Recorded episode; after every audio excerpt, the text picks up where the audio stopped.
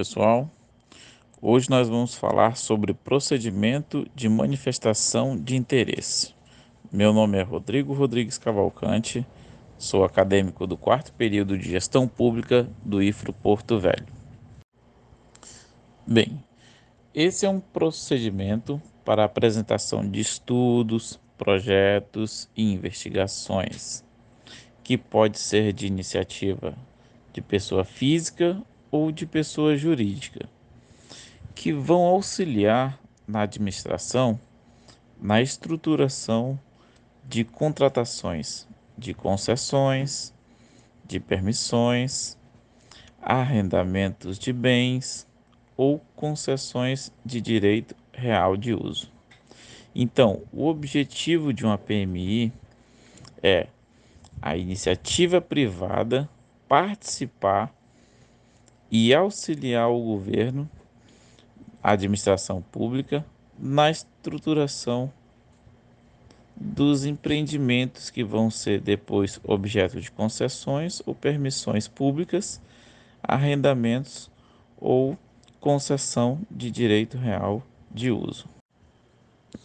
Bom, então como funciona o PMI? O objetivo é ir ao mercado ou o mercado vir à administração, pessoas físicas ou jurídicas, para oferecerem esses estudos, projetos, levantamentos que vão ser objeto depois dessas contratações específicas. A primeira fase.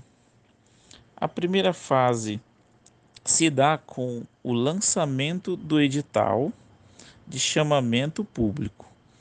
O edital de chamamento público, ele pode ser motivado por uma iniciativa de uma pessoa física ou jurídica, desde que aceite, aceito pela administração pública, vai ser lançado o edital de chamamento público, ou pode ser por iniciativa também do órgão ou entidade competente para licitar a concessão, permissão, a PPP, a iniciativa de lançar o edital de chamamento público para o PMI. Bom, qual é o objetivo do edital de chamamento público? Nesse edital do PMI, eu tenho dois objetivos. O primeiro é estabelecer os critérios para quem vai ser autorizado a participar, ou seja, quais são as pessoas e quais os critérios para que tais pessoas físicas ou jurídicas que atendo atento a esses critérios vão poder participar.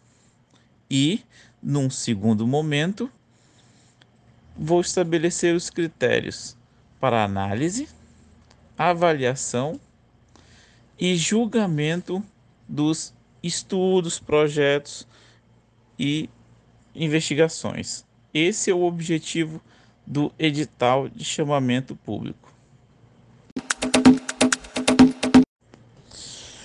Na segunda parte do nosso podcast de hoje, vou falar sobre o registro cadastral unificado, que é um procedimento previsto no artigo 78 da Lei de Licitações. Já havia na Lei 8668 uma previsão do registro cadastral e na 14133, a nova Lei de Licitações, embora tenha extinto a modalidade de licitação que era a tomada de preço, em que o registro cadastral era muito utilizado, ainda assim se fala desse assunto. Então veja, embora a modalidade de licitações denominada tomada de preços tenha sido extinta, ainda hoje temos o registro cadastral. Por quê? Por que o registro cadastral? Ele tem uma utilidade muito grande de reduzir a burocracia e reduzir os custos para a participação dos agentes econômicos nas licitações. Por que isso? Por, por uma razão muito simples. O registro cadastral gera um certificado para o agente econômico. E esse certificado indica que aquele agente econômico que, que queira participar de uma licitação já entregou para a administração pública os documentos necessários para a habilitação. Então, o certificado de registro cadastral indica que ele já apresentou os documentos de habilitação jurídica, de regularidade fiscal e entre outras coisas que estão previstas na fase de habilitação.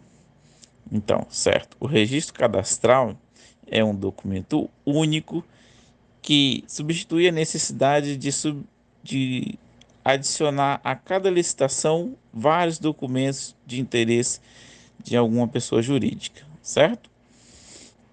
Bom, vejam que o artigo 78 tratou desse tema e novidade previ, previu o registro cadastral unificado. Isso é muito importante porque o artigo 87 diz claramente que a administração pública deverá utilizar o sistema de registro cadastral unificado, disponível no Portal Nacional de Contratações Públicas, na forma disposta em regulamento. Então, nós temos um registro cadastral unificado para o país todo então, aquele registro cadastral vale para todos os entes da federação, para todas as licitações. Então, isso é muito favorável. Por quê? Porque não há agora mais aquela necessidade de um agente econômico é, tenha vários registros cadastrais em várias é, unidades federativas. Basta ele ter o registro cadastral unificado assim como de acordo com as regras regulamentadas, registro esse que faz parte do Portal Nacional de Licitações Públicas. Entenderam?